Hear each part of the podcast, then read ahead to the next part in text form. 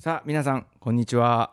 えっ、と新年明けましておめでとうございます。えー年明けて最初の更新になります。今日はあのダディ兼バディ、えー先週先週じゃないやあの前回からですね入ったえっ、とまあ私のパートナーダディ兼バディの翔平ちゃんが今日はちょっとえー、とお休みということで、まあ、彼ちょっと遠くに住んでるので、えー、といつもはちょっとできないんですけど今日はあのその前までの方式のインタビュー形式を続けていこうと思います。それでは花束を添えましょう。始めていきましょう。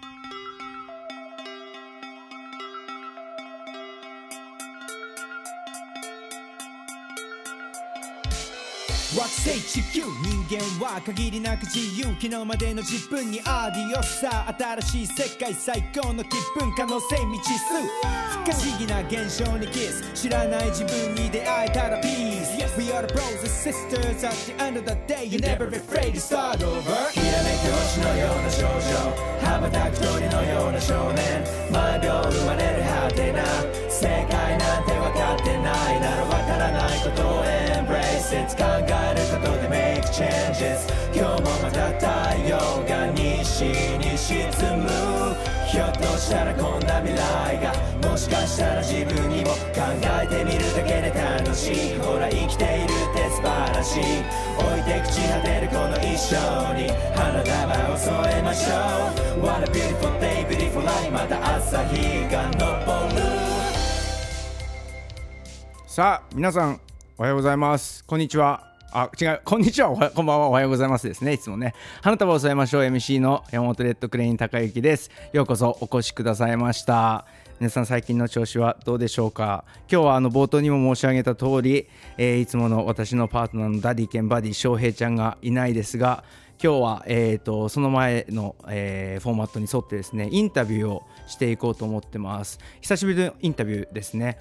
でまあこのインタビューですね私あの仕事でまあもういいでしょう。あの教員をしておりましてえーとまあ、学生と関わる機会がですね、まあ、最ここ数年はこう多いんですが、まあ、進路について悩んでる学生がですねとっても多いのをこう肌で感じてきました。あのそういう相談も受けることが結構あるってことですね。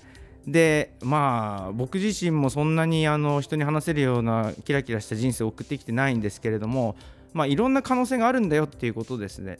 を、えーまあ学生じゃなくてもですね、まあ、いろんな人に、まあ、知ってほしいなっていうことで今日はちょっと進路に関わることについてちょっとインタビューをしています。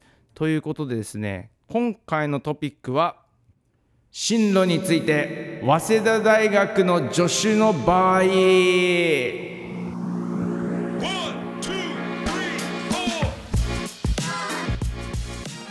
さあということはですね、あの ということはというか、えー、と今日はですね、えー、とタイトルにも、えー、と言った通り、早稲田大学の助手の方に来ていただいております。今回のゲスト、江川あゆみさんです。こんにちは。こんにちあは。お招きいただいてありがとうございます。江川です。ありがとうございます。まあちょっと僕から、えー、と江川さんの紹介をするっていうよりは、ちょっと江川 江川さんにちょっと自己紹介とか軽くあなた一体誰で どんな人なんですか？ちょっと話していただいていいですか？はい、えっ、と、こんにちは。えっ、こんにちはと、江川由美と申します。えっとね、うん。この、まあ、私山本くんのことは普段たくあんくんって呼んでいるので、まあ、たくあんくんって呼ばせてもらうんだけれども私は、えっと大学院に進んで、まあ、たくあんくんも大学院に進んだんだけど別々の大学に進みました。うん。で、えー、と私はね立教大学の大学院に進んで,、うん。でそこを出た後にえっ、と目白大学っていうところで助手の仕事をしたんだよね、でその後そこは任期満了で終わった後に今さっき紹介してくれた通り、はいはい。早稲田大学の、うん。まあえー、と博士後期課程に在学しながら、うん。助手っていう仕事をやっています。ありがとうございます。で今日のテーマはその進路について、まあ、なんですけど、まあ、ざっくり言うと早稲田大学の助手を今してるっていうことですけど結局どういった経緯でここにたどり着いたのかっていうことがすごい気になってて、そもそもその子供の時あなたは子供の時はどんなひ人だったんですか、なるほど、うん。えっとうん。そうね。そもそもが今どんなことうんをやっているかっていうことを話した上でもしかしたら子供の頃の話をした方がいいかもしれない。あそうだね。今研究とてか何何何をしてるんですか？えっとね、今はその博士後期課程に在籍してるってさっき言ったんだけども、うん。なので博士論文で、えっと近代日本でうん動物文学っていうジャンルがあるじゃない？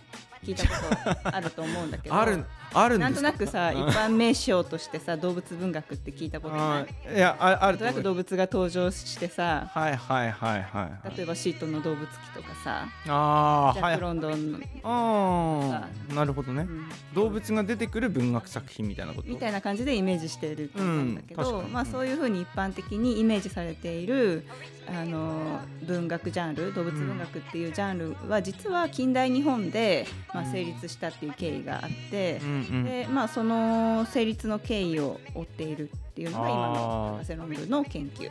なるほどだね、動物文学のえちょっとわかんないけどそれに関わることが子供の頃に何かあったりはするんですか直接っていうよりはそうだね。えっ、と自分が子供の頃に例えばハマったものってさ、うん。このねあ今から、うん。あのこの話をする前提の話を今知っておかないといけないんだけど。あまあ、この事前にこの質問を投げてもらった時に、うん。振り返って考えたことだから、うん。つまりそれはこうなんていうのある程度編集された過去であり捏造された過去であるかもしれないけれども そういう前提の上で虚偽記憶みたいなね。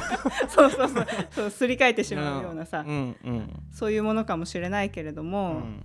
えっとまあ、そういう前提の上で聞いてもらえるといいかもしれないけども子どもの頃に何かハマったものって言ったら、一番最初に多分ハマった記憶があるのはうん「もののけ姫」なんだよね。ああなるほどね。小学生の時にさ映画公開したじゃない、うん。でなんかまず最初見に行ってもう一回こう行きたいって言ってあ2回映画館に見に行ってでその後こうビデオ VHS を親に買ってもらってでそれまた何回も見てみたいえそんなさこするこするっていうかさ。な 同じ作品をね。あそそ何がそんな魅力的だったの？なやっぱりさ、まあ、もちろんナウシカも見たことあったし好きだったけどナウシカって結構難しいじゃない、うん。火の7日間とかさ。ああなるほどね。巨神兵とかさ。うん。小学生にはいまいちこう飲み込めないえそれでも深いとかさ。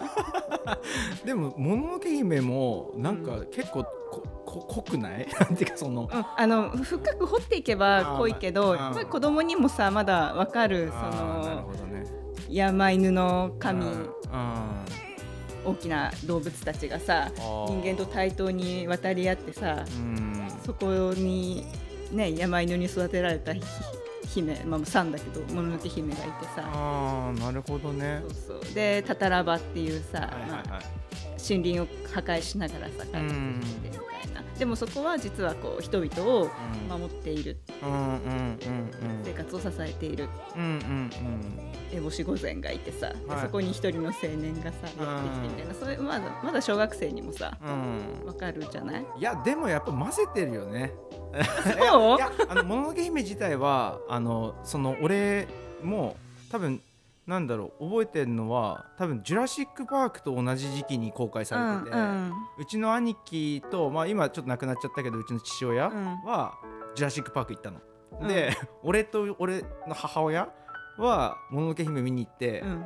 なんか結果的に「もののけ姫」の方がめっちゃグロかったっていう。そういうイメージがあるからなんか怖いなくらいの印象しかなかったけどなんかさ首飛ぶシーンとかあるじゃん。あるある、でもえその時からさそのなんか動物出てきてなんかそのタタラバがあってみたいなその構造っていうかさなんかあんまりなんていうの？分かりやすい敵いない感みたいなやつって見えてたの？その小学生ながら。そこら辺の構造はまあもちろんさ難しいところもあるよ、うんうん。その包帯巻いてる人あたちいるじゃない？まあ、ハンセン病の方たちだったりとかそういうのは見えてなかったしそのカラカサレンってさ出てくるじゃん。そういうのもその長命っていうの？その天皇からの命令とかそういうこともよく分かってなかったけどなんとなくさうん分かりやすすくキャラクターは立ってるから。しかもかっこいいもんね。あのそうなんだよね。明日側はすごいかっこよかった、ね結構 かっこよかったじゃねえよ。明日かみたいな人は今まで出会ったことがないけどね。ね結構しっかり筋肉あるんだよね。3になりたかったんだよね多分ああ私はね。ああなるほどね。ああじゃあえそじゃあ子供の頃はどうなんだろう？そのじゃあ映画とか、まあ、アニメ作品から入っそのその今につながる部分って言ったらその「もののけ姫」と動物みたいなところってことなのかな？まあ環境とかそううん自然みたいなものに関しての関心うん。にある程度バイアスがかかりながらうん。好んでるってことだよね。だからつまりさ虫が好きとか生き物が好きっていう風な子供時代を送って、うん。あの動物を飼ったりとかしてで生物学の道に進むとかさ、うん。そういう形ってありえるかもしれないけどさそうじゃないわけだよね。もう完全にさある程度バイアスがかかった中でさあーなるほど。自然とかっていうものをさこう見てるっていうそういう感性だよね。え江川さんちょっとごめんあの聞きそびれたけど東京出身じゃないですか、うんやっぱりそのそれって少なからず影響ってあったりするの？その自然に対する憧れがコンクリートジャングルの日常からこうなんていうの？うん、とととそそそうじゃない世界みたいな感じってあった？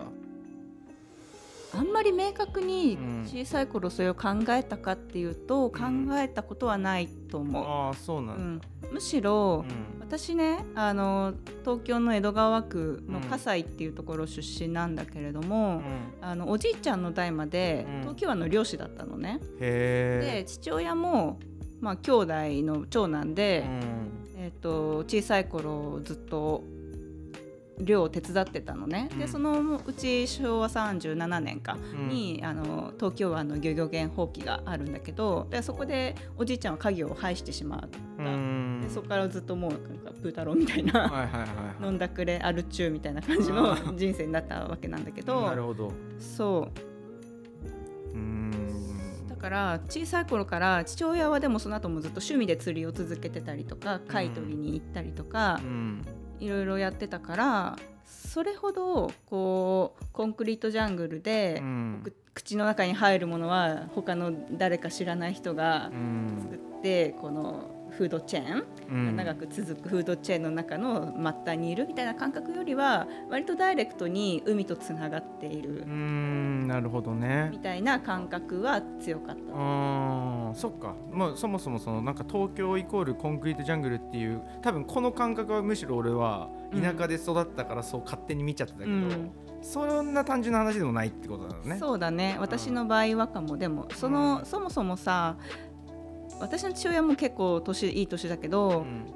もうその下の世代になってくると割とこう護岸工事もされちゃうしだからもともとの遠浅じゃない東京湾ってずっと遠浅の海だったわけだけど、そういう環境を知らない世代とかう、ん。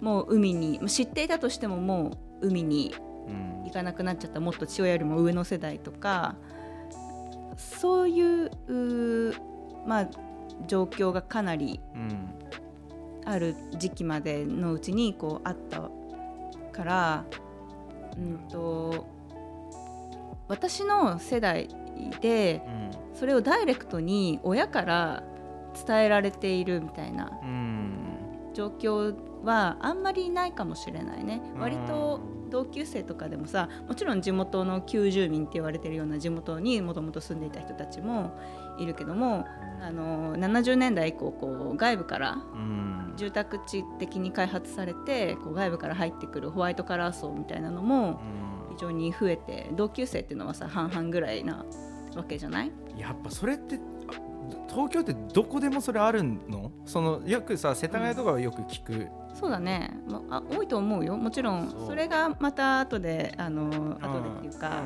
その後修士論文にもつながってくるテーマなんだけどね私の中では。あそうなんだ、うん。あえそそれちょっとちょっとまあちょっと順繰りに実はしね質問のちょっと流れもあるからちょっとだけどじゃあ子供の頃はまあそんな感じだったっていうこと？そうだね。その「もののけ姫好き」とか、あと海とつながってるみたいな感覚、うんあと、まあ、性格的にはう、ん。これ今につながるっていうよりはあの今も変わらないっていう方が多いかもしれないんだけど人見知りだねやっぱりね。あそう、うん、人見知りで、えーまああんまりおしゃべりもさそんなに得意じゃないっていうかさあんまり喋んないけどそうもちろん打ち解けたりこうやってもさ関係性ができたりとうか、んうん。もちろん大人になってるからねもうね。ある程度 ある程度大人ですから、あの自分が話さないといけない場面とか社交的でなくちゃいけない場面ってうんもちろんあるじゃない、うん。そういう時はもうさそういうさすがにさ、モード入る。はい、ちゃんとうん。そつなくやりますけれど、そうじゃない時だとあんまり喋んないしなるほどね。今でも人見知りだし。でなおかつさ仏頂面を決め込んでるじゃない？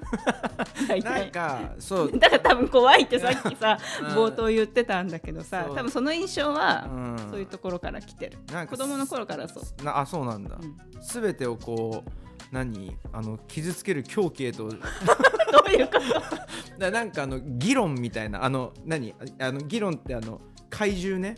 あのガメラに出てくるの議論っていう怪獣がそれはもうあの手とかが包丁でできてるんだねだから切っていくみたいな感じそうそうそうそう。だから議論的なねあの議論的こう象徴でもありましたよね。本当？いやででもなんかこれごめんちょっとあの質問とずれちゃうけどこれってある意味では俺のこう最もダメな部分の男性性がにじみ出てる部分でもあって、うん。なんか頭のいい女性は怖いっていうところにあのボックスに入れとけば安心するマッチョイズムってあるんだよきっと、あーなるほど、うん、それってさ褒められたことじゃないわけでなんか若ければ若いほどそういうのなんかそういうボックスに入れて安心するみたいなのってなんかある程度の男性はねいると思うんだよね。頭のいい女性は怖いしこう切れ切れてるから こうなんかあのすごいスパスパみたいなそういうイメージで消費する？っていうの。なるほど、まあ、大して頭も良くないと思うけどあうーん。いやあ頭が良くない人は壮大にはなれませんからねまあでもあのよよくわかりました。そういう片鱗があったってことだね。あのてか子供の頃子供の頃からね、うん。そうだね。どちらかといえばあの自分がこう子供たちの中心にいてワイワイやるっていうよりはそういうのをこう見ながら何？その状況を観察しているみたいな、でもそこには自分は入れないみたいな、うんうんうん。そういう感じだったと思う。なるほどね。ありがとうございます。えじゃあさちょっとちょっとでも気になるんだけど、まあそういう精神性っていうか自分の性格とかをこうなんていうかなと一緒にこう成長してきて今研究の道に進んでるわけじゃない？うんで研究進んで一番良かったなって思うこととかってまあなんかあったりするのかな？研究の道に進んで一番良かったことか。うんうーんととか大変なこと？どっちでもいいけど。っていうかあのね思うのはなんで進んだかっていうことがまず前提にあると思うんだけど、うん。どちらかといえば私ね人生ねそれほどこういわゆるメイクアチョイスみたいなうん。選択するみたいな場面ってそんなに多くないと思ってるんだよね。ああ自分にとって。うん、なんか運とうん。ラックね。運うとん。縁と、うんまあ、偶然とか、うん。と思い思いつきみたいな。大体それの積み重ね、そのつながり、うん。まあ、ちょっとのメイクアチョイスみたいなそういう感じなんだよね。それちょっと詳しく聞かせてほしい。でであのそれは俺はそうだと思ってたのね自分の人生は。でも俺の印象って江川さんその真逆だから。なるほど。うん、そそれはえどういうこと？ちょっと言って言って話してよ。うん、えっとそうだね。まずそうさっきの話の続きになるかもしれないけど子供の頃って何かになりたいとかうん、って思ったことがないのね。ああそもそも。うん、で、まあ、研究を続けてるっていうのもそういうところに気にしてるのかもしれないけどうん。とにかく目の前の今楽しそうなことをうん。やっている続けていたら、うん。今に至るみたいなうん感じの人生なので,、あでそれがさっき言った通り楽とか縁とか、まあ、思いつきとかっていうことでこう計画性のない、ね、人生をこう歩んできたんだけれども。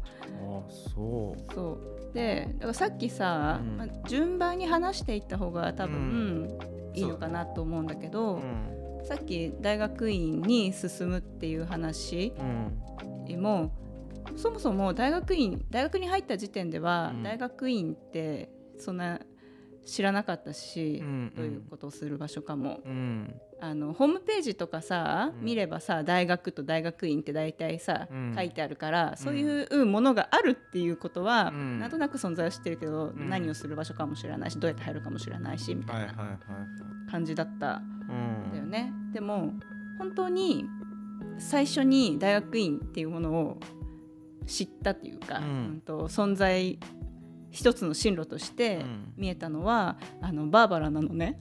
あそうなんだ。バあババーバラ先生というのはあの私の師匠です。うん、そう。たくあんくんはでも非常にこうリスペクトしている人だと思うしで私はつながりで言うとあの大学1年生の時ってこうクラス分けの授業があるんだよね。でそのフレッシュマンセミナーっていう、うん。あの必修の1年生の必修の授業うんうん。のクラス担任だったのバーバラが私。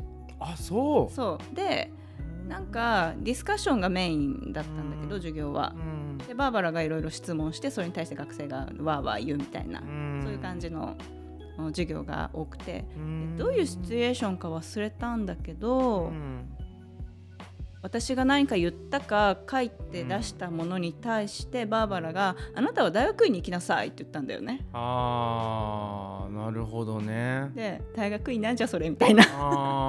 その時は、うんなんか聞いたことだけはあるけど何をするとこかよくわからないみたいな。うんうんうんうんうん。なるほど、うん。それがまあ一つのきへっかけというか。でそれから大学1年生じゃない、でうん。同じ大学1年生の時に、え、うん、あの中村邦夫先生の授業を私は受けていたの。中村邦夫先生というのはあの小説家でもあって、まあ、大学の先生もされてた方日本文学科でねあの大学の先生されてた方ですね。そう。うん。で私その全学共通の中村先生がやってた授業をうん。受けててう、ん。で中村先生がね、うん。その授業の中であのそれは学生がなんかちょっとエッセイを書いて提出するみたいなそれを中村先生小説家でも中村先生が添削して返すみたいな、うん。あそういうこともちょことちょこやってた授業なんだけど、うん。その中であのネイチャーライティングっていうう、ん。あのまあ、ジャンル文学ジャンルがあるんですけど、それをねあの黒板にさって書いたんだよね、うん。自然に関する、まあ、一人称エッセイのことをおネイチャーライティングっていうんだみたいなことをうん。ちょろっとうん。授業で言ったの。うん。でその時はでも私もそのノートにうん。書き留めただけでうん。全然意識もしてなかったのね。うんうんうん。でその時は忘れちゃってで2年生になって、うん。今度ねあの英米史の授業を受けたの太田正孝先生っていうんだけど。あーはいはい太田はい先生のあの英米史の授業を受けた時に、うん。まあ、通年の授業で前期はイギリスのうん。詩人、うん。後期はアメリカの詩人っていう感じでやってうん。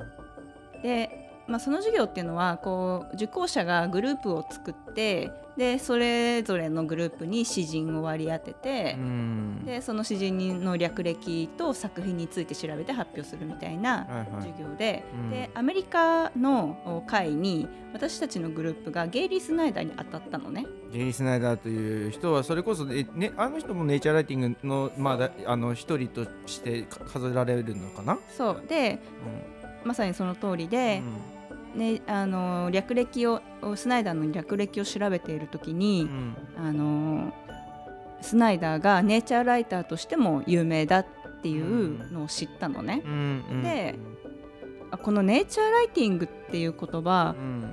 去年も中村先生の授業で見たなと思ってうん。で何なんだろうと思ってうん。インターネットで調べたんだよね。なるほど。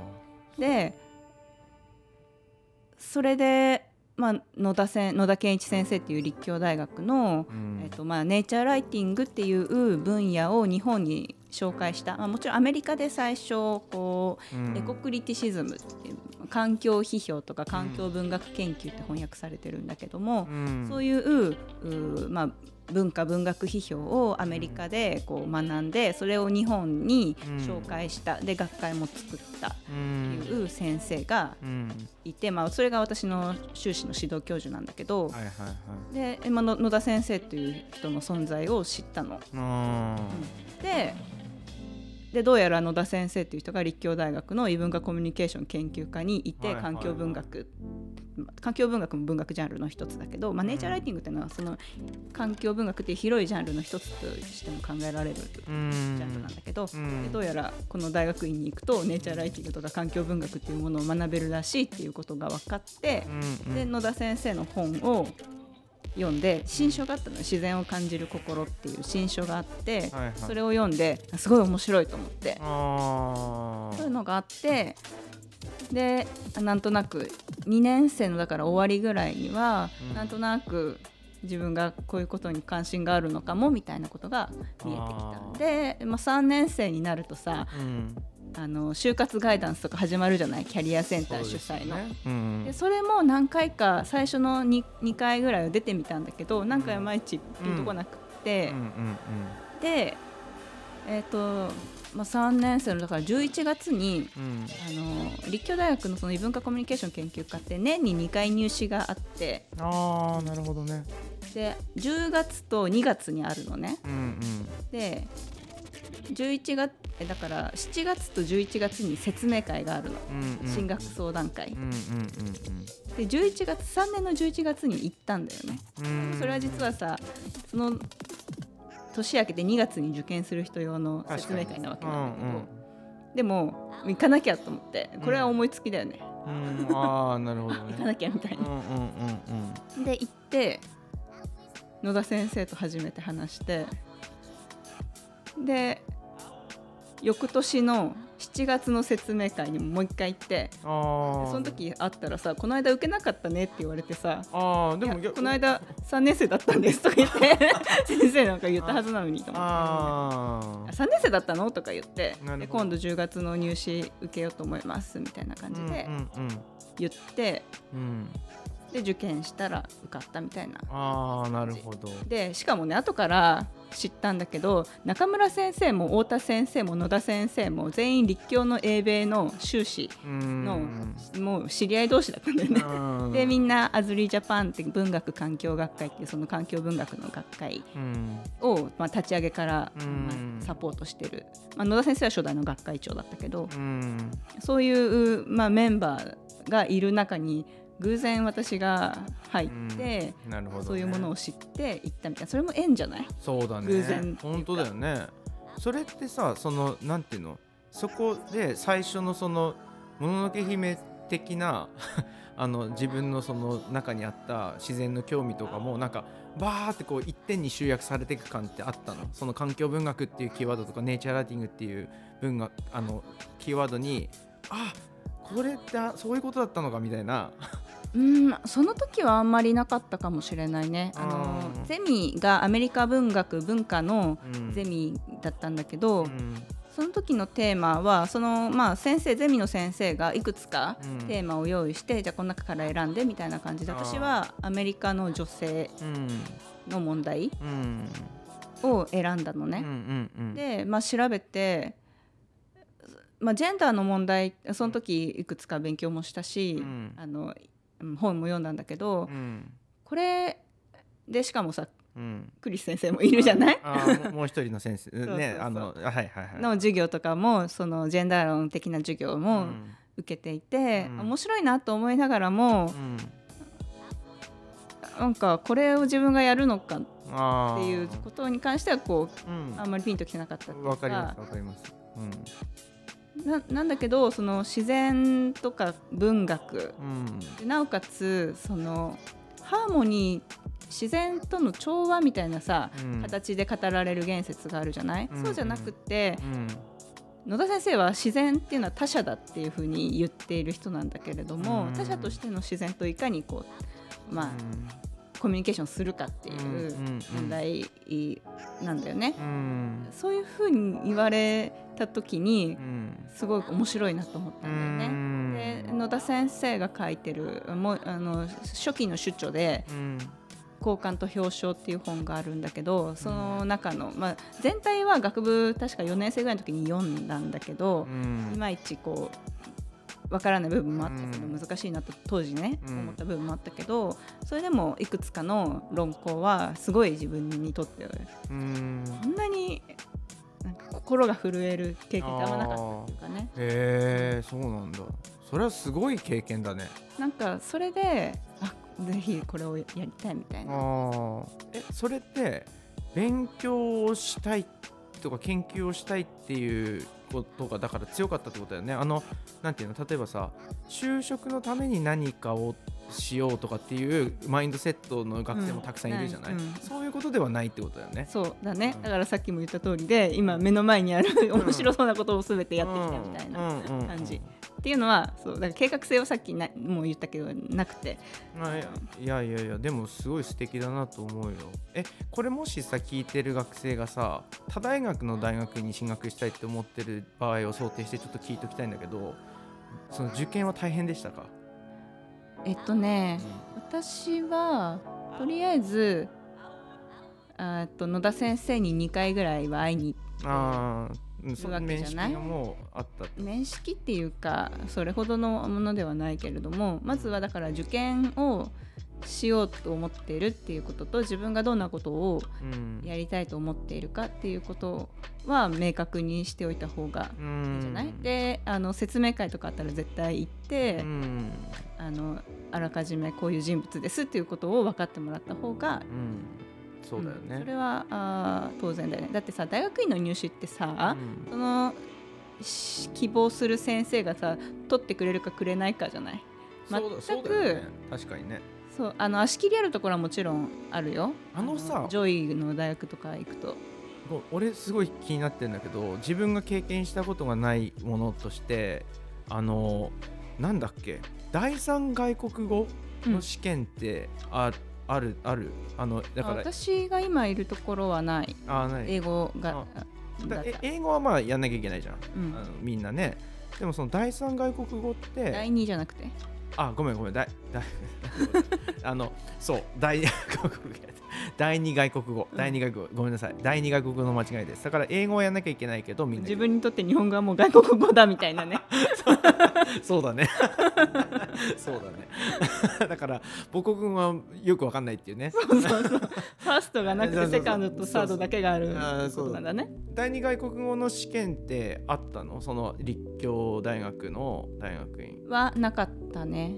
あそっか、うんそれあるところもあるんだよね。そうだね。うん。それはだるいね。だるいっていうかいやそれさ俺今になって思うけどいろんな言語に精通してて何いいことしかないと思うから多分。そのそその言葉特有の世界観とかがあるし。でも難し大変だよねそのたくさん言語。だから第二外国語の試験もあったりするとそのもしそれが足切りです使われたりするような研究室に行く場合は、うんそうだね。なんかちょっと注意が必要ってことだよね。まあでもさうん、それなんで足切りするかっていうとさそれがで最低限できないと、うん。あなたはここでの研究はできませんっていうことだから例えば第二外国語の試験があるところってさうん、あの比較文化ぶはいはい、はい。とか文学とかさう、ん、そういうところは絶対にできないといけないじゃない、うん、そうだね。通ったところでできなくなっちゃうっていうね、あの、研究がね。そうそうそう。確かにそれ苦労するのはね、うん。自分だからね、確かにね。確かにその通りですね。うん。東大とかはね結構うん。第二外国語う試ん験どこでもあったりするよね。うん、うん。うん。なるほど。ああよくわかりました。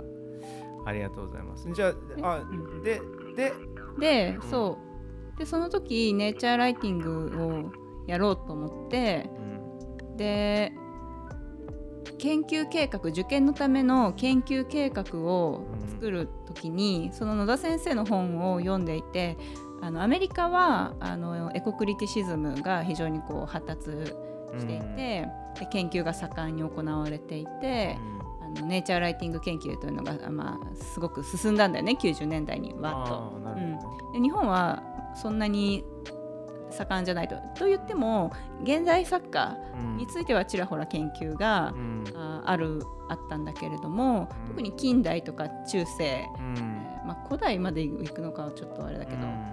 えーまあ、でもあんまりないわけ。うーん。なるほどね。でだから、まあ、英文科のうん。出身だけど、うん。修士に行く時はそれが問題なんだったらう、ん日本のネイチャーライティングをやろうと。で近代のネイチャーライティングをやってみたいと思ったのね。で、えー、とじゃあ何を研究しようかってなった時に、うん。そのネイチャーライティングってエッセイだからさ。なるほどね。でどういうものがあるんだろうっていうのもよく分かってなかったからその時は。だからあの私さっき江戸川区の葛西出身って言ったんだけど、その江戸川区の郷土資料室っていう施設がいはいはいでその民族器具とかさいろいろ資料が置いてあったりうん。する施設があってそこに出かけたの。でそこの学芸員さんにあのこの辺りのことについて書いたエッセイってありませんかって。いやち 超そそれさ人見知りなん？本当に。思いつきというか縁というかそういうふうに言ったのはそれでその時に日本画家のねうん。近代の日本画家で冠城清方っていう人がいるんだけどその人のエッセイがあるよって教えてくれてしかも本までもらってへこれ貸してあげるけど、まあ、返さなくてもいいよって言われて 今でも私もうずっと持ってんの仮パクしてるんだけど。あそうなんだ。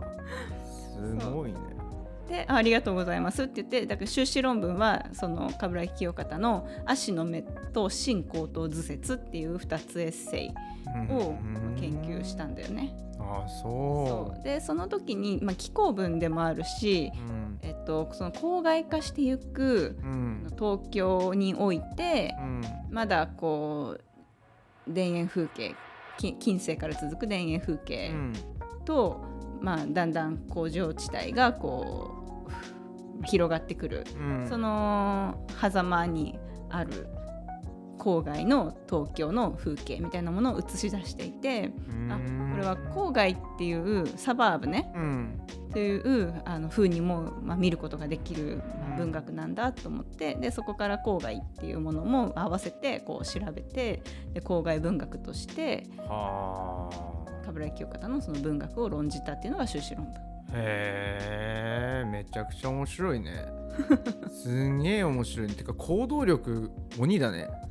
行動力お結構じゃないそれ。なんかさやりたいと思ってさでも何をテーマにしようかと思う時にさうん、どうやって私はそういうふうに選んできたから逆にうん。どうやって周りの人たちは決めてるんだろうと思いやででででもっていうかそのけあのなんだろうお多くの人がそうなのかもしれないけどその最終的にすごくこうなんていうのかなもともとの自分の場所に接続していくっていうかその葛西の、うんに接続してたってことだよね。うそうだね、うん、なんかそれってなんていうかななんかわかる気がしますよ。あの なんかその今話してくれてたようなその運とか縁とかっていうのにとりあえずなんかなんていうのかな導かれてたどり着いた先がなんか一点に集約する場所はなんかすごくこうなんかなんていうのかな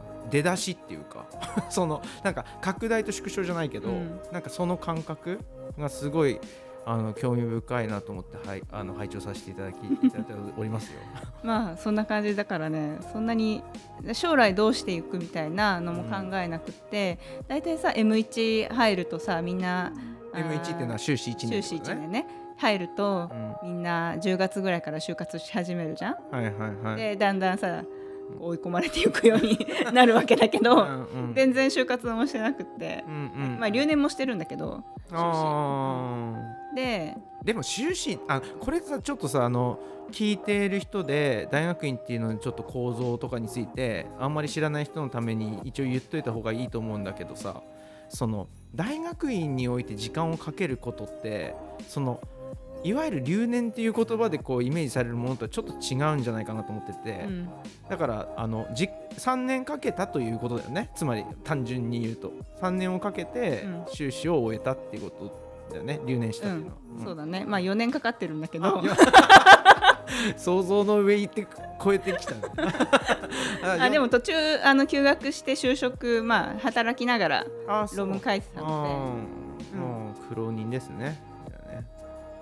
苦労人なのか計画性がないのか。いやいやいやいやいや。いやまあそんな感じで修士は、うん。まあ冠城清方のなのでエッセイを研究したっうんていうのがえー、と研究。うん。でその後でも終了して4年かかったけど終了してで仕事はうんあのね辞めたんだよね。いろいろそれも複雑な事情があってああの辞めたのか辞めさせられたのか。いや 辞めたんだけど。えそそれはその修士の後に勤めた場所終始やりながら、ああ修士やりながらやってた仕事を辞めたのか辞めさせられたのか。まあ、辞めたんだよね。そそれちなみに何の仕事かって差し支えなければ。あえっとね英語保育をやっている保育園幼稚園の幼稚園だね幼稚園の事務あーあそうだったんだ。もともとでも長くやるつもりはなくてうんうん。もともと腰掛けで考えてたらうん1年かそこらぐらいでうん。腰掛けで考えてたんだけど、うん。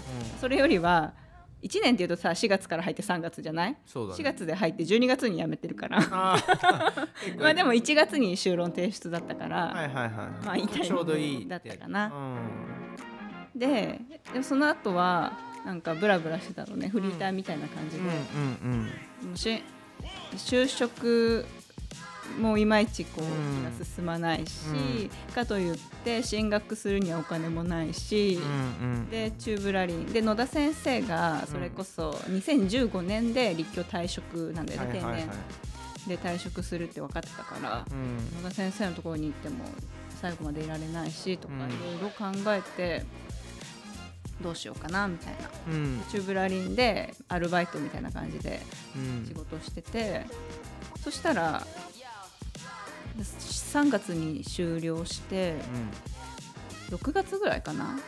野田先生から連絡が来てはいはい。あの目白大学っていうところでうん。助手のし仕事10月からね助手の仕事を、うんまあ、よ助手をやってくれる人を探してるんだけど江川さんのこと推薦していいですかって連絡が来て。すげえいい話じゃん。ナイスブラブラでしょ。いやいやじゃあ大事大事。すげえ大事な話してると思うよ今。そのそう本当ナイスブラブラだわ。ナイスブラブラですね。なんだよナイスブラブラって。だからさそれもラックだよねさっき言った通りで。ででもね一方で、あの誰にも声かけないと思うのよだからその誰でもいいから声かけるっていうことではないけどラックでもあるっていうなんかあのそこの淡いの感じうんってすごいしかもさもし仮にこれがあのナイスブラブラじゃなかった場合、ん。あのた例えばだけどなんだろうな。なんか割と固めのうん。仕事をもうしていますっていうことがしもうその野田先生も知っていたとして、うん。じゃあ声がかかったのかなって思うとかかってなかったと思うよ。だよだってね。さ3月に終了してさ例えば仮に4月からさうん。働き始めるってうんしたらさ、うん。6月に声かけないじゃない？そうだよね、うん。いやだからそのいや本当ナイスブラブラです。いい言葉だわ。でブラブラしてたのね。うん、うんそしたら声がかかって、うん。でだから10月からその年の10月から働き始めて4年半だね、うん。2019年の3月まで。うんで、まあ、任期満了ではいはいはい。働いてたのね、はい。で目白大学もえこの話もしていい？もちろんもちろん。え今につながっているっていう話で言うと、うんうん。目白大学は人間学部うん。児童教育学科っていうところでうん。助手の仕事をしていて、うん。でそこの学科は小学校の教員になりたいっていう子が入ってくる学科なのね、はいはい。でまあ、すごく小規模で定員50人のすごく小規模なうん。学科だったんだけど、うんと教授、まあ、教員はさそこの教員はだから自分がもともと実務家教員つまり、えー、と自分がもともと学校の先生だったとかっていう人が多くて、で、まあ、学科長もそういう方で。はいはいはい。でそこはね非常にあの良かったと思うのね入って。うんっていうのはその教育的な視点うん。っていうものじ全然それまで自分になかったんだけれども、そこで働いている上では結構こう身についたというかあそういう場所だったのね。だからすごく人間的に自分も成長した場所だったの。でえっとそうだね。そこは4年半いてあのもうちょっと具体的にうん。話すと、うんそこの学科長ってねその私が入った時はうん。多田隆先生っていううん。人でその人はもともと東京都の小学校の先生をやっていてそこを、まあ、校長先生になるっていう管理職試験を受けたんだけども結局合格したんだけど結局それはやめては自分はもっと現場で子どもたちと関わりたいっていうことで校長試験結局東京都の教員それで辞めて、で別の私学に就職してでそのままそこの私学があ持っていた大学がま目白大大学だったんだけどでそこの教授になったみたいなあーでこうその先生がさよく言っていたのが教育っていうのは、まあ、教育の真髄っていうのは子どもたちの真にせ真の成長にあるんだっていうふうなことをずっと言ってたんだよね。真に成長させることにあるんだみたいな。うん。でそういう視点ってあ今まで持ってなかったなって思ってそういうふうに人と関わるうんうん。視点って持ってなかったなと思うんだけどなんでね響いたかっていうと、うん。あの多田先生がよく言うのはその教室の中でう、ん。まあ頭のいい子とか、うん。積極的な子っていうのは勝手に、まあ、ほっといても伸びていくじゃない。うん。だしそういう子たちっていうのはこうちやほやされるじゃない。うんそうだね。そうじゃなくてその教室の隅であんまりこう自分の主張もできないような子。うん。そういう子をこう見てあげられるうん。教師に、まあうん。なってほしいみたいなみんな、うんうんそういう教師っていうのはそういう風であるべきだみたいな感じで考えていたし、まあ、自分も小学校の先生の時はそうしてたし自分自身が子供の時もそうだったしみたいな。ああなるほどね。ささっきさ、まあ、私もおとなしくて人見知りでみたいな話もしたけどさ、うん。そういうのってさ分かるんだよねやっぱり。ああその我がこととして感じるっていう。明るくて周りにみんながさこう集まってくるような子たちにはこう見えていない。うん。見えていない、まあ、気づいて見えてるのかもしれないけれども。うんうんそうじゃない子どもたち。うん。うん学生たち。で目白大学ってそんなにさ偏差値も高くないからさ。あそれでも先生にいろんな思いがあって先生になりたいと思って入ってきてるあ子たちが多かったから。うん。そういう子たちをいかにこう教師としてうん。あの伸ばしていくか。うんっていう教育をみんなでやっていたところだったのででなおかつその中であのこれもまた地元の話にはなるんだけどうん「ドブ川学級」っていううん。あまあ、本須永茂雄さんっていう人がうん。書いている本があって、うん。まあ、それをちょっと読んでうん。でそれもまたこうなんて言うんだろうすごく響いたんだよね。ああのーーそれそれもその何？葛飾のについての話なの、うん？葛西ね。あ葛飾じゃねえや。かあの地元についての話なの？その葛西の。あそう。で当時、まあ、その本自体はあの3部作なんだけど最初の本が、まあ、非常に売れたので、まあ、続編が出たっていう感じで。で最初に出たのが60 1969年うん。で、まあ、あと70年代にも続編が出てる。で映画化もされてるのね「ドブ川学級」って言って。あそうなんだ、うん。へでそれはあのーその葛西っていうところに地元なんだけどあった工場が非常にこう労働運動が盛んだったのね。ーうん。うん。でその、まあ、労働運動に、えー、と加わっていた一人の、まあ、大学を休学して働いてた青年。うん。でもまあなんとなくやることもないし働きながら給料もらえるからストでも参加するかみたいな感じで労働組合に入ってたようなうんうん。ででその人が大学行ってるのなんてその人ぐらいしかいないからって言って、あの子供たち中学生の子供たちに、えーとまあ、英語だよね。その人英文科の出身だったから、まあうん。英語を勉強教えてほしいって言われてじゃあ英語を教えるかって言って、うん。中学生たちにあのそのなんか組合の中学子供たち組合員の子供たちにあの教え始めたっていうのが、まあ、私塾だよね。だから私の塾。うん。私塾として始めたのがそのドブ川学級で。でその本非常に売れたんだよね、あのまあ、20万部以上売れて、まあ、だから20万部以上そ超売れてんじゃん。そうそうそう。だから当時の、ひえっとだから今ある程度年代より上の人はその本結構知ってる。あ知ってんだ、うん。へえそうなんだ。割と有名な本で。うーんでだからその後も何冊も須永さんは本書いてるし。でえっ、とそのしことその経験をまとめたルポルタージュっていうのが「ドブ川学級」っていう本なんだけどそれを読んでその一人の中学生の女の子1年生でドブ川学級に入ってきたうん。女の子、でその子はあの、まあ、小さい頃の病気が原因であの学習の習熟度に遅れがややあるみたいな、同年代に比べたらだよ。でそのでその子はこうすごく消極的でうん。私が話すとみんなに迷惑がかかるからみたいな。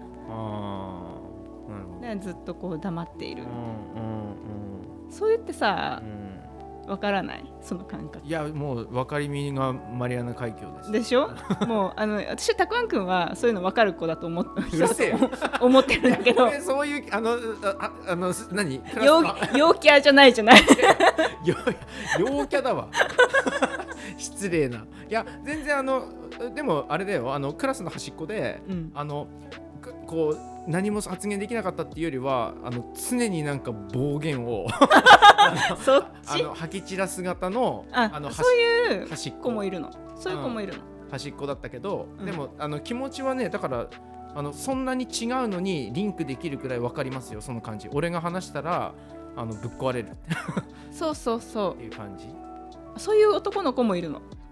出てくるの。そうなんだ。そう、うん。そういう男の子に最初教え始めるっていうところが始まうん。始まるんだけど、うん。その子はま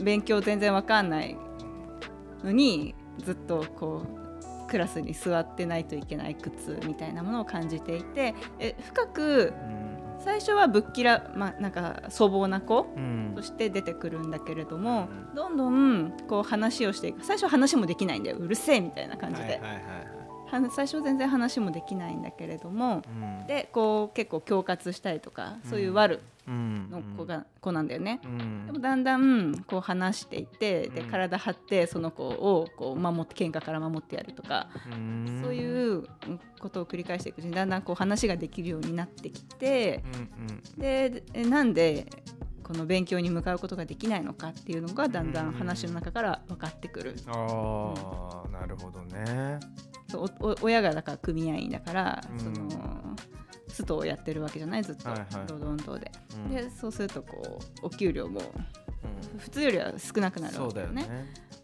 ねでこうそうすると夫婦喧嘩が絶えなくなるとかさ、はいはいはいそういう中でもう親が喧嘩してるから家にいたくない、うん。外に出ても何することもない、うん。お金もないから万引きするとかさ、そういう家庭環境とそのまあ悪い悪さ、うん非行みたいなものがこう関わってるっていうのが見えてきたりとか、なその勉強も全然できないからここにいても、教室にもいても楽しくないから学校も行かないとか、そういう形でこう積み重ねられてその子があるっていうのがい分かってくる。うん大事な視点ですね。でだからまあ私塾を開いて、まあ、英語だけだったけど教えてたのは。うーん。でだんだんこうこ子供たちがこう変わってくる。うんうんうん。でえっ、とその中学生さっき言った、うん。私が話すと迷惑がかかるからって言ってた子うん。も、まあ、だんだんこう積極性を持つようになってくる。うん。で、まあ、自分の話ができたり意見が言えたりとかしてくるようにはいはいはないってくる。なんか不満を訴えられるようになってくる。うん。そういうようなことがずっと書かれているうん。本で、でまああのー第3巻だか第2巻だか？第3巻？第2巻か？うん。のところに書いてある須永さんの言葉私はすごいなんかその時当時ねうん。感動して。うん。ななんて書いて一応ねメモってはきたんだよね。話せればと思って教えて教えてよ。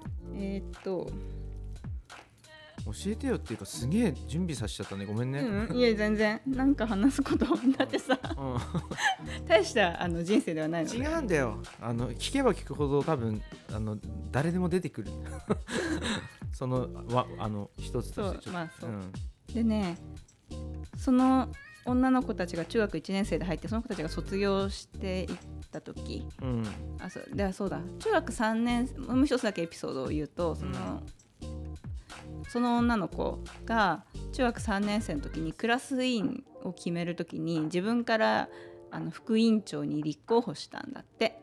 でその時にその子が言うそれまではさそんなことありえないわけ、その子。はそうだよね。うん。でそのその時その子が言ったのは、うん。私もは頭も悪い勉強もできないうん。からクラスの仕事をしてみんなのためにまあ役立ちたいみたいなことをこう発言して立候補した。それをまあ道部側の生徒たちとあと須永さんが聞いてなんかすごく胸を打たれたっていうことが書いてあったりとか。でそういうふうにこう子どもたちがどんどんうん。変わっていったっていうことが書かれていてその最後に書かれている言葉がうん。今読むうん言葉なんだけど私はこの子どもたちと3年間付き合う中でますますどんな子どももできるという確信を深めた。そしてどんな素晴らしい教育技術が編み出されても機械が導入されても結局子どもたち一人一人一人一人が主人公として社会的存在として一人の人格者として生き生きしなくてはその能力は十分に発達されないのではないかという確信を深めた。一つの事実を集団で感動し一人一人の感動を集団に返し高めていくこと。そして問いから回答に至るプロセスを時間をかけて確認していく。そのためにはたとえ民主的価値観であってもそれを押し付けるのではなく子どもたちと共に発見し感動し体系づけていくことこそ重要であろうと考えるのである。子どもたちにも自決権があることこそ明記したいと思うっていう言葉で、まあ、この自決権っていうのは非常にさ労働運動的なさ言葉遣いだけれどもいやーでも素晴らしいですね。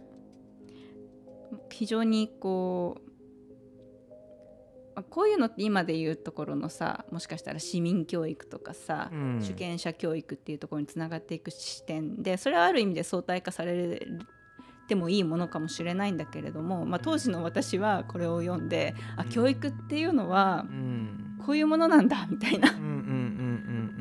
感覚を、まあうん。うんまあことをまあ知ったというかうん学んだというか。うんう、んうん。うんなるほどね。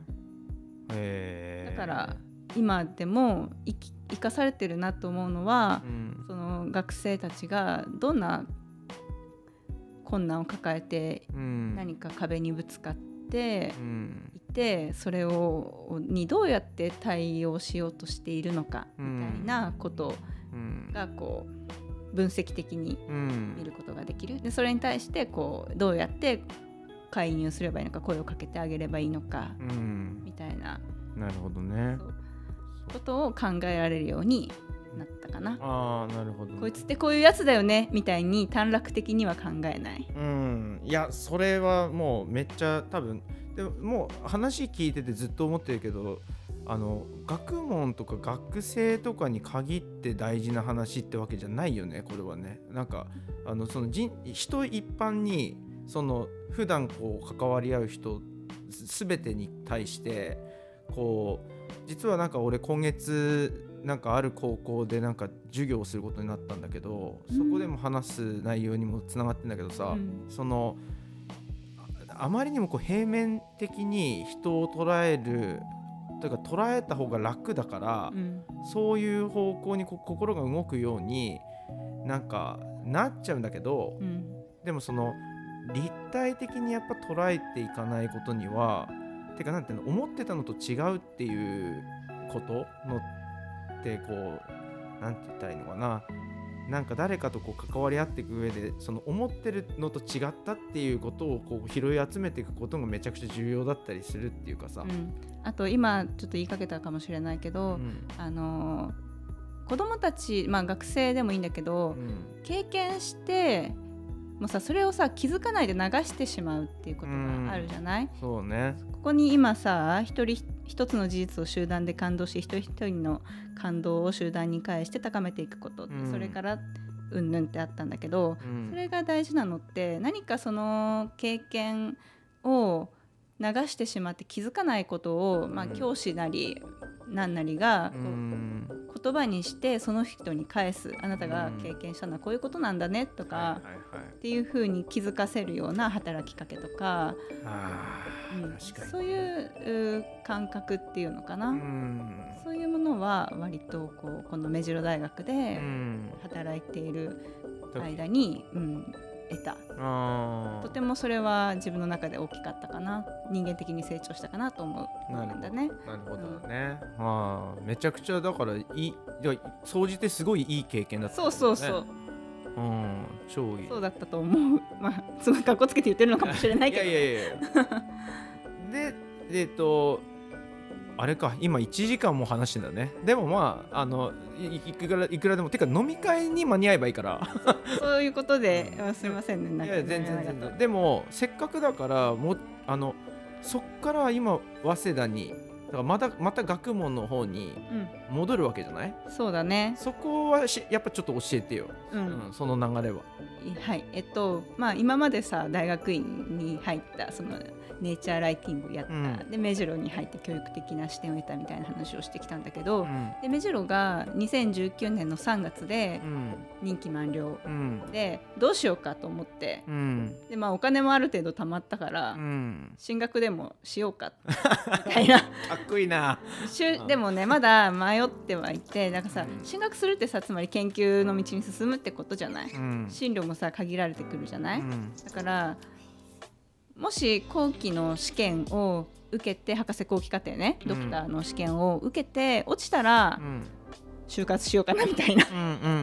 それぐらいの感じで。なるほどね。ででどこを受けるかってなった時に、うんえっと今は実はあの早稲田大学の教育学研究科にいるあの若林幹夫先生っていう社会学の先生のところに入ったんだよね。う。んうんで、まあ、受験する時も野田先生もいないしうん。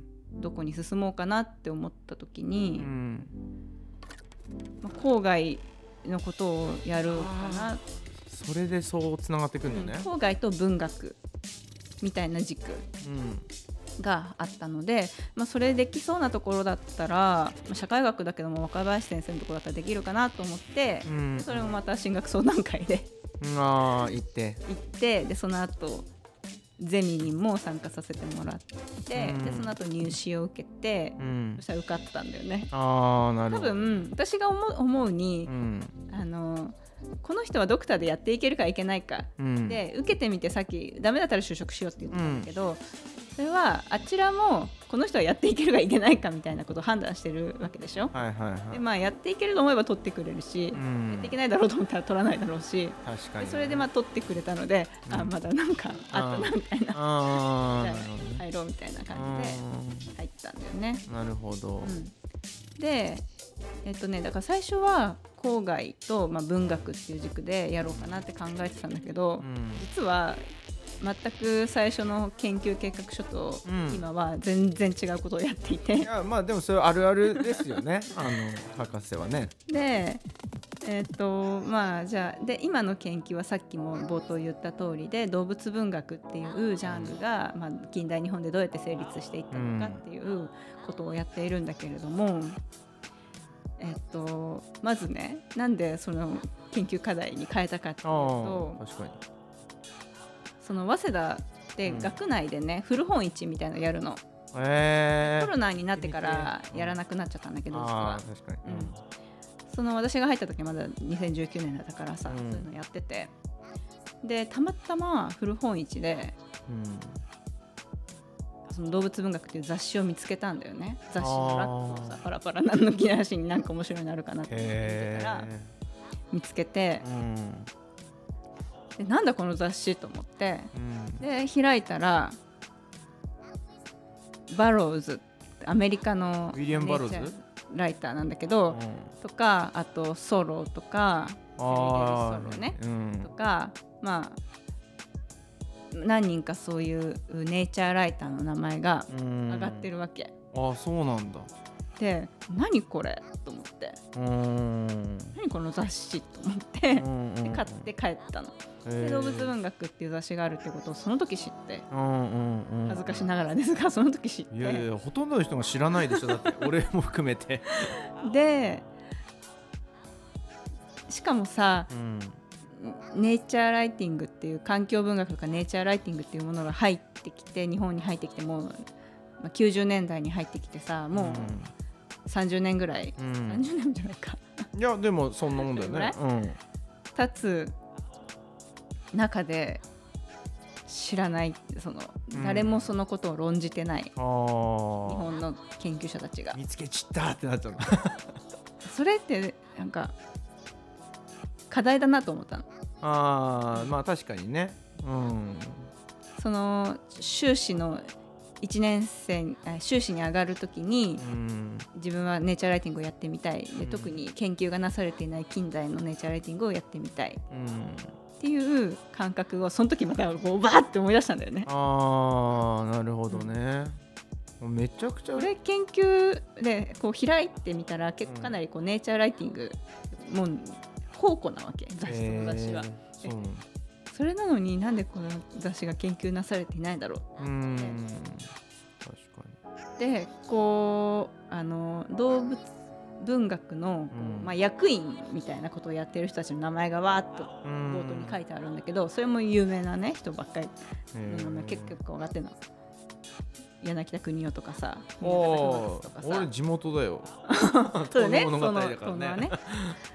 とかまあ動物学者、うん。有名な動物学者の名前とか、うん。まあ、作家の名前とか並んでて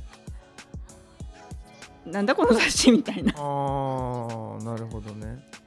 で調べていくうちにあこれはもしかしたら研究したら面白いかもしれないと思ってうー、ん。ででそここれに変えるって言って。ああそうなんだ。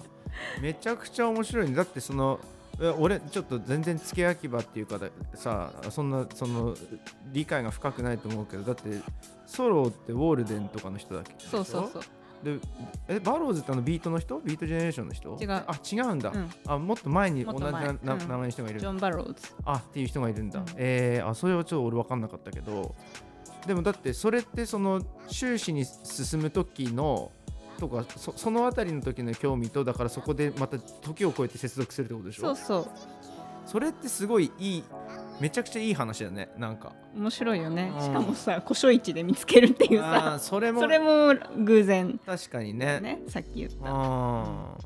そうなんだ。なそれって何？今で言うさなんか何？今ってさこうジンとかって言ってさあの自分たちで作る雑誌みたいなのあるじゃん,、うんなんかうん。ああいうテンションなの？その個人で作ってる雑誌。それともなんか出出版社を通しななんていうかデカめの雑誌っていうか、えっ、とねうん、まあ今の2つで言うと前者だね。個人誌っていうかまあ当時はさ会員制あーなる雑誌ほどねみたはいいな感じで。はいはいはいその人たちの会費とだいぶあのその主幹編集長、主幹をやったのは平岩米吉っていう人なんだけどうん。その人の持ち出しがだいぶ多かったみたいだけどね。でもまあ裕福な家だったからなるほど。それができた。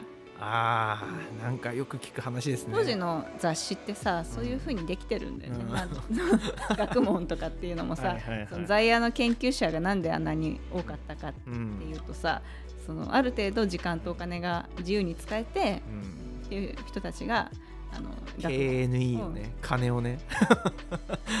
KNE を持って。金をね。う、ん、KA KNE 金。あってまあ有感知識人っていうんだけど、まあ。ああよく聞きは、うん。本当によく聞くねそれね、の人たちが、まあ、ある程度学問を引っ張っていたみたいな。なるほどねそれが正当な学問という呼べ呼ばれていなかったかもしれないけど一部を除いてはね、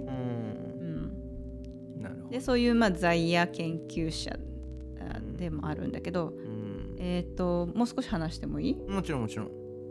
えっとね今の研究はあのー実はその今言った平岩米吉っていう人のお動物が動物文学っていうジャンルを、まあ、名称を提唱したのね、うん。1933年の話なんだけど。そうなんでその動物文学っていうジャンルを形成し普及していく、うん。まあ、運動体みたいなうんものをその、まあ、雑誌の動物文学っていうものを介して行っていたっていう感じなんだけど、えっとで今の研究はそのお雑誌ができるまでっていうのかな、まあ、動物文学っていうジャンルがこうどうやって生まれてきたかっていうのをその平岩米吉の活動を中心に今見てるのね。うんでその時にあの平岩米吉の邸宅が実は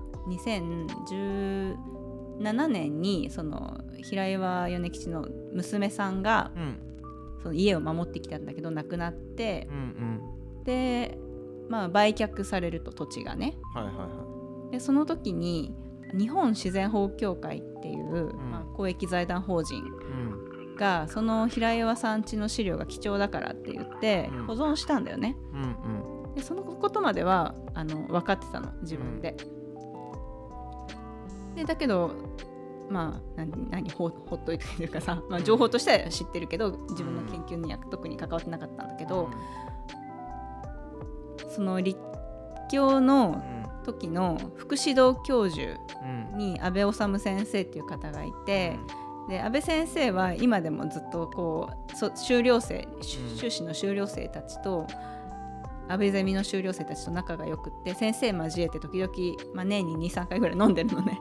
今でもずっと飲んでるんだけどでその時も飲み会でその時はもうちょうどコロナ禍に入った後だったんでオンラインで飲んでたんだけど、こういう研究をねうん。やってるっていう風に安倍先生に言ったら「えー、いいな」って言って。う。んそういえばその自然保護協会が保存したんだよなって言って「あそうなんです。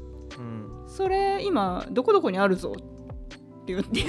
え その保存してあるところを知っててでえ安倍先生ってね日本の環境教育をリードしてきた人で、でその自然保護協会のその、まあ、今の理事長うん。その時の保存活動の指揮を取った人でもあるんだけどその人のことも知ってよく知ってる親しいみたいな関係で。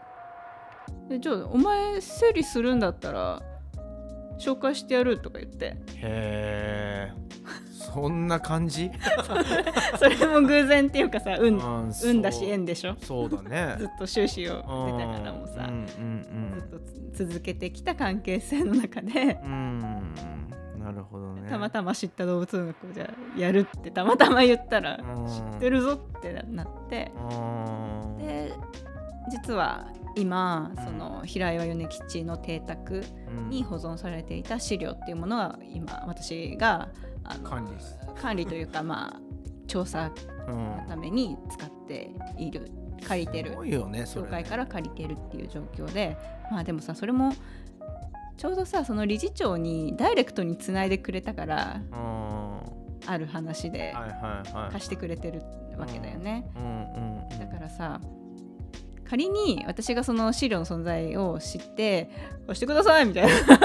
あー行ったところすいません貸してくださいって言ってもさどこの馬の骨かもわからないさ、はいはい人には貸さないじゃない？いそうだよね。それがさたまたまその安倍先生が、うん。理事長がよく知っててさ、うんうんうん。なるほどこうねいう人がいるから貸してやってくれみたいなことを頼んでくれてさ。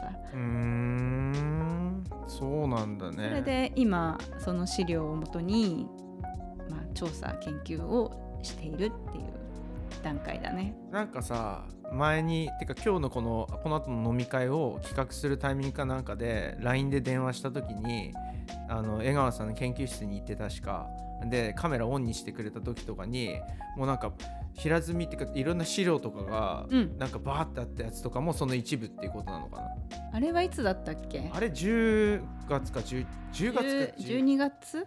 その際に2月の飲みの計画をしてるっていうね。そうだね。そう1月はちょっと忙しいからって言って2月にしようって言って12月だったらそあそうだそう。だったちょうど資料、まあ、調査やってる途中で、うん。デスクに山積みにしてた。うん。あーかっこいいよね。なんかそのもう見るからにさ研究してるっていう感じのさ 見た目だったもんねだって。まあ見た目はね。うん。いやいいいいです。まあでもこうやってさ今いわゆる一次資料っていうんだけうど、ん。そういうものに巡り合えるっていう機会もなかかなか歴史学の方だって近代だとやっぱりどっかに保存されているうん資料とかさ小さな団体が出してる解放とか新聞とかさ、うん。そういうものは結構一次資料にしたりする点はいはいはい。が多いんだけど、こんな平岩さんっていう、まあ、中心人物のうん。資料をしかも見てるとねすごい湧いてくるんだよね。何が？湧いてくる？いろいろ、あえ何です研究アイディアがってこと？それとも意欲とかうんなん。か、研究アイデアもそうだしだからこういう本があったんだとかさ相対的に見てると全体的に見てると、あこういう流れがあったんだみたいなことが見えてくる。なるほどね。そうすると全然それまで、うん。研究されていなかった。今さ歴史学でも動物とか環境史って、まあ、ちょこちょこはあって例えば、まあ、馬の歴史とかさ、うん。犬の歴史特に日本犬近代だったらね日本犬の歴史とか軍用犬の歴史とかさそういうふうに個々個別にな研究っていうのはうん。あるのね、猫の歴史とか。う。ん。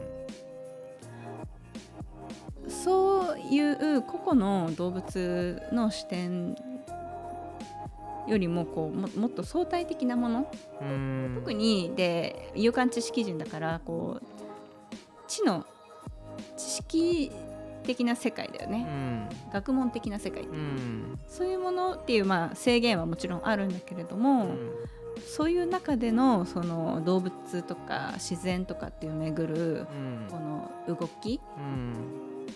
みたいなものが見えてくるって非常に、まあ、社会学的だなと思うんだよね。まあそうだね、うん。確かにね。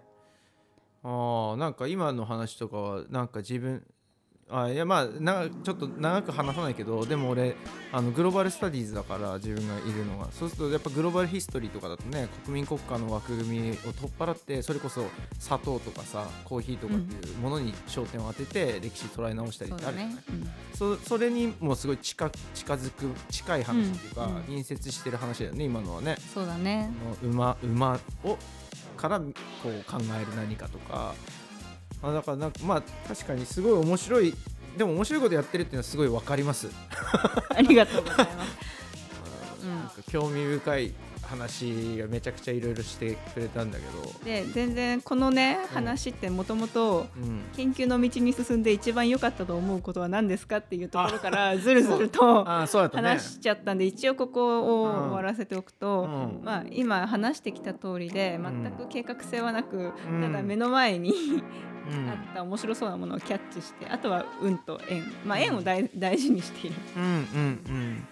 まあ、なのでなんだろうね一番良かったと思うこと好きなことができているっていう楽しいと思うことができているっていうのが一番良かったと思う。んうん、あとさなんかさ聞いてて俺が思ったのは研究の道に進んだからかどうかわかんないけどなんてこう言葉にしていいかわかんないけどなんかなんか遅延性というかさ遅い遅いということの美しさみたいなものはすごい今聞いてて思ったねなんかあのすぐそばに結果を求めたりとかっていうことじゃなくて、その縁とか運に委ねた結果その時間を置いてなんかすんごい美味しいワインが出来上がりましたみたいな感じ？なんていうの？そのワインウイスキーとかも熟成されましたじゃないけどしかもなんか未来の自分が過去の自分に会いに来るみたいな経験はさうん。こうしていくっていうのはさなんか単純になんていうの？なんかいいいい元気になる話だなと思ったよ。エンパワーメントまあで博士もさやっぱり3年でさ終わるようなコスパのいい研究みたいな結構ねやる人うん。うん多い多いのかなと思う。まあ多くはないんだけど文系の場合ね。うんうん。まあでもねあのうん。いいいやなるべく早く出てどっか就職する博士号をもらって就職するそそうだと思うんだよ基本的に、まあね。研究のさうん。き最初じゃない、うん。だって博士号っていうのは研究者としての最初の、まあ確かにね。なんかチケットみたいなさ、うんうんうんうん。だからさっさと取っちゃえばいいんだよみたいなさ、うんうんうん。そそうだろうなと思うんだよね。そんなにまあでもそのさ。うん。いやでできない俺はできないけどね。でもあのできるんだったらまあそうかもしれないね、うん。さささみたいな、うん、そう。そうあーまあ思う反ところと、うん。まあ、こんなに面白い研究課題、まあ、すごいあの、まあ、面白いっていうのはさうん。面白いっていうのもあるけど学術的にもうん。文化史的にもそれなりに意義はあると思ってるのね、うん。私は。うん。自分の研究は。うん皆さんがどう思うかわからないけど、うんうんうん。そういう、うまあ、課題に巡り合えたっていうのは、うん。まあとても面白いから、まあ、ある程度時間はかかるけど、うん。いいかなと思めちゃくちゃいいっしょ。って最高でしょ。うん。であのーさっきぼ本当に冒頭にうん。言っただけで、今詳しくは言ってこなかったんだけど、うん。そのドクター入ってう、ん。で2年目か。2020年から実はあの大東文化大学っていうところの文学部の歴史文化学科っていうところで、うん。あの研究補助員っていう仕事をね、うんうん。リサーチアシスタント。で歴史学の人たちと関わるのって、うん。そこが初めてだったから、うんうんうん。ああなるほどね、で今もね実はあの学会を学科で作っていて。へえ、であ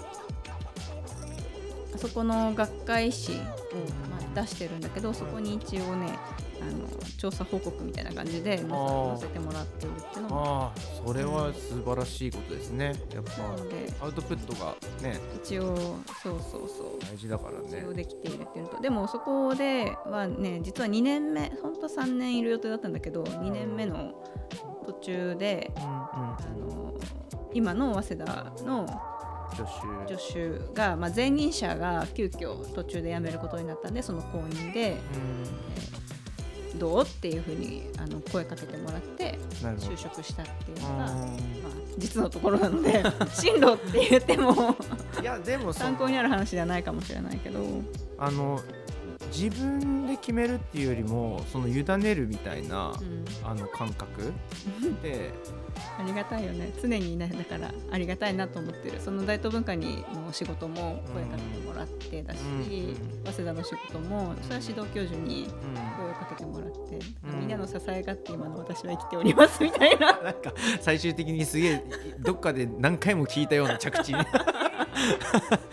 なるほどだから本当に自分でねうん。メイキングメイクアチョイスみたいなシーン、うん。まあちょこちょこはあるんだろうけどね節目節目で、なるほどだね。まあでもあの結構確信ついてると思いますけどね。あのあいろんな人生に当てはまる。実は。うん。実はね。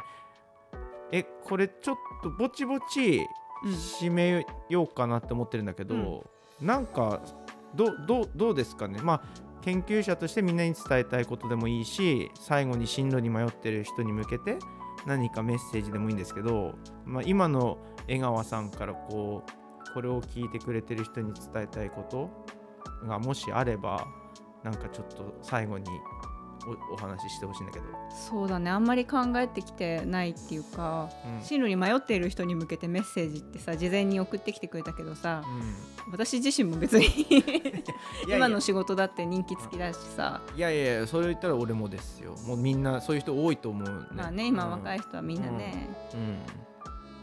だからまあでもあのねじゃあ一つ言われたことを紹介すると、はいはい。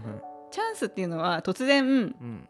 ポンと巡ってくるからそれの時に掴む準備だけはしておいた方がいいっていうのは言われたことがあるよ。エミネムみたいな。エミネムの歌詞みたいな。ね なるほどね。でもそれはあ準備をしとくっていう。あとんまあそれはあごめんね今言いかけた？準備をしておく。いやいやいやそれは言われたことだからさ私自身がうん。強く思っているっていうよりは。いやいやいやうん。でであと？思思うのはやっぱり短絡的に考えないっていうことはいと絶望しないっていうことじゃない？すげえいいこと言うじゃん最後の。最後の最後に。絶望しないっていうことね。うん。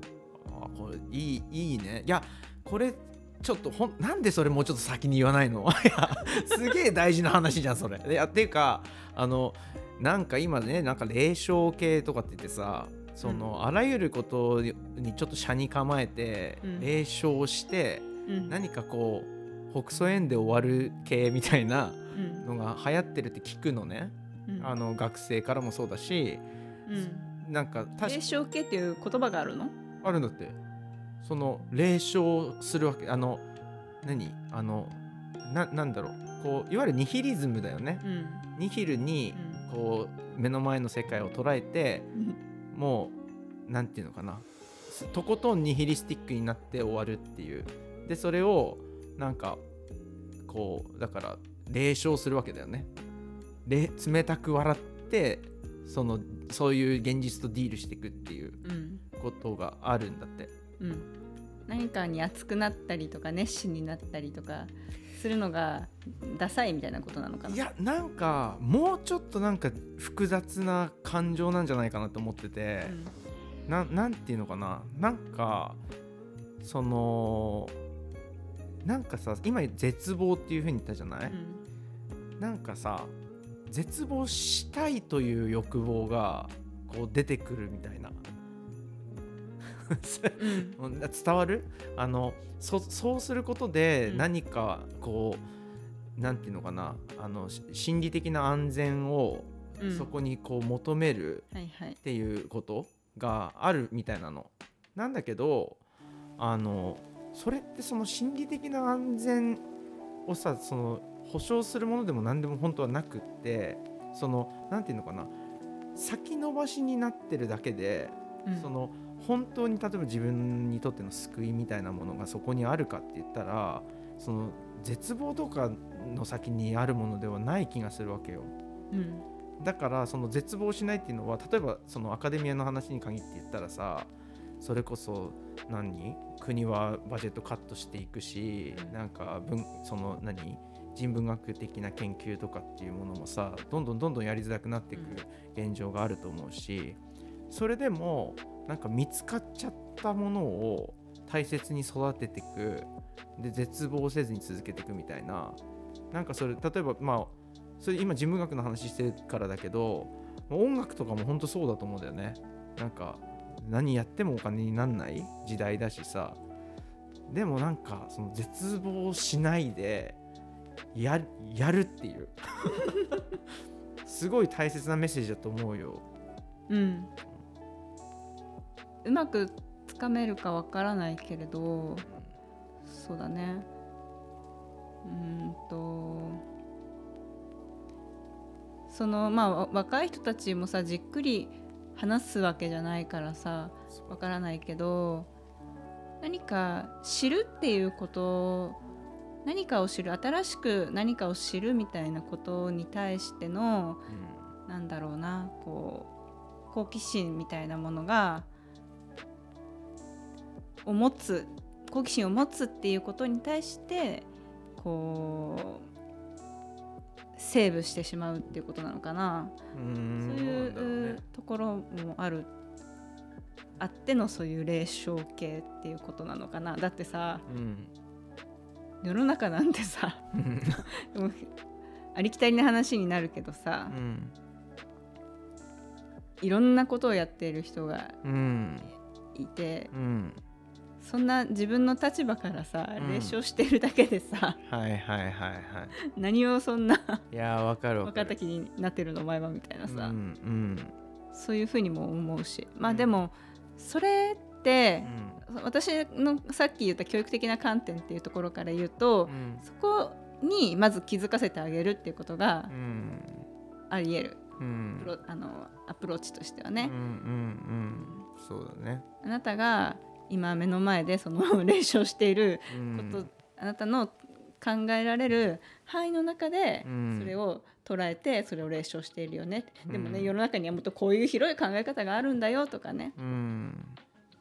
いやなんか花束を添えましょうってこのあのポッドキャストでいろんな人に話聞く聞いてこういうふうにログを貯めていくっていうか記録して、まあ、誰が聞いてるか分かんないけどこう記録してアップロードしてあのインターネットの海にこう放り投げていく。アーカイブしていくアーカイブしていくっていうのはこれ聞いてどっかのタイミングで聞いた人がその今言った意味でなんかそのあそういうのもあんのっていうその自分が思ってた世界と全く違う世界があるんだとかさなんかそれをこう少しでもこう何？感じれる？あのきっかけになればいいなと思ってやったところもあるからあの話してくれてよかったです本当に。いやうん。えっとまあ何？あのこれさ進路についてみたいなうん。テーマだったからさ、うん。それ今私に一番さ なんていうの話せないことかなみたいないやそんなことない思ってたけど なんとかあ。形になったかしら。そうそうあのそう言おうと最初に言えばよかった。なんかこれ俺も今日あのここに向かってくる間に考えてたんだけど進路っていうのはあのなぜかこう就職と一緒に語られるじゃない？うん。でも進路っていう言葉にそもそもそんな意味ってあんのかなっていうね。うん。だからもうちょっとあの広い意味で進路進路をさあの北北西に進路を取れじゃないけど 進路進む方向の話だから、なんかそういう話としてきあの聞こえてる俺は、なるほどね、うん、向いている方向が前っていう言葉もあるからね。あー本当ですね。ありがとうございます、本当ありがとうございましとたとりあえずじゃあちょっとここ片付けて飲み行きますか。はい行きましょう。ありがとうございます。今日のゲスト、今回ですね、今回のゲストは江川あゆみさんでした。あの、またなんか、もしかしたらね、どっかのタイミングで座談,、はいまた。座談会とかもしよう。そうですねあれば、うん今日はよく話してすいませんい長くやいやいやいや、とんでもない、全然。この後まのビールが美味しいなっていう感じあです、本当ですね。ありがとうございましまあ、たちょっとこの続きはあのあのまた聞かせてください。よろしくお願いします。ありがとうございました。えっ、とですね、えっ、と江川さんと対談させていただきましたけど皆さんいかがだったでしょうか。えっ、と花束を添えましょうではですね、えっ、と皆さんのご意見ご感想をお待ちしております。えーご興味のある方はですね、えーメールアドレス花束 025-gmail.com えー花束レッツゴーと覚えてほしいんですけれども、花束、えっ、と、ローマ字ですね、hanataba、えー、025-gmail.com まで、えーお寄せください。えっ、と、今月もう1本、もう2本くらいかな、えっ、と、ゲストと、えー、と撮るのとあとあのダディ兼バディの翔平ちゃんと、えー撮る予定ですので、えー、と随時アップしていければなと思っております。それではまたこのうちのどこかでお会いしましょう。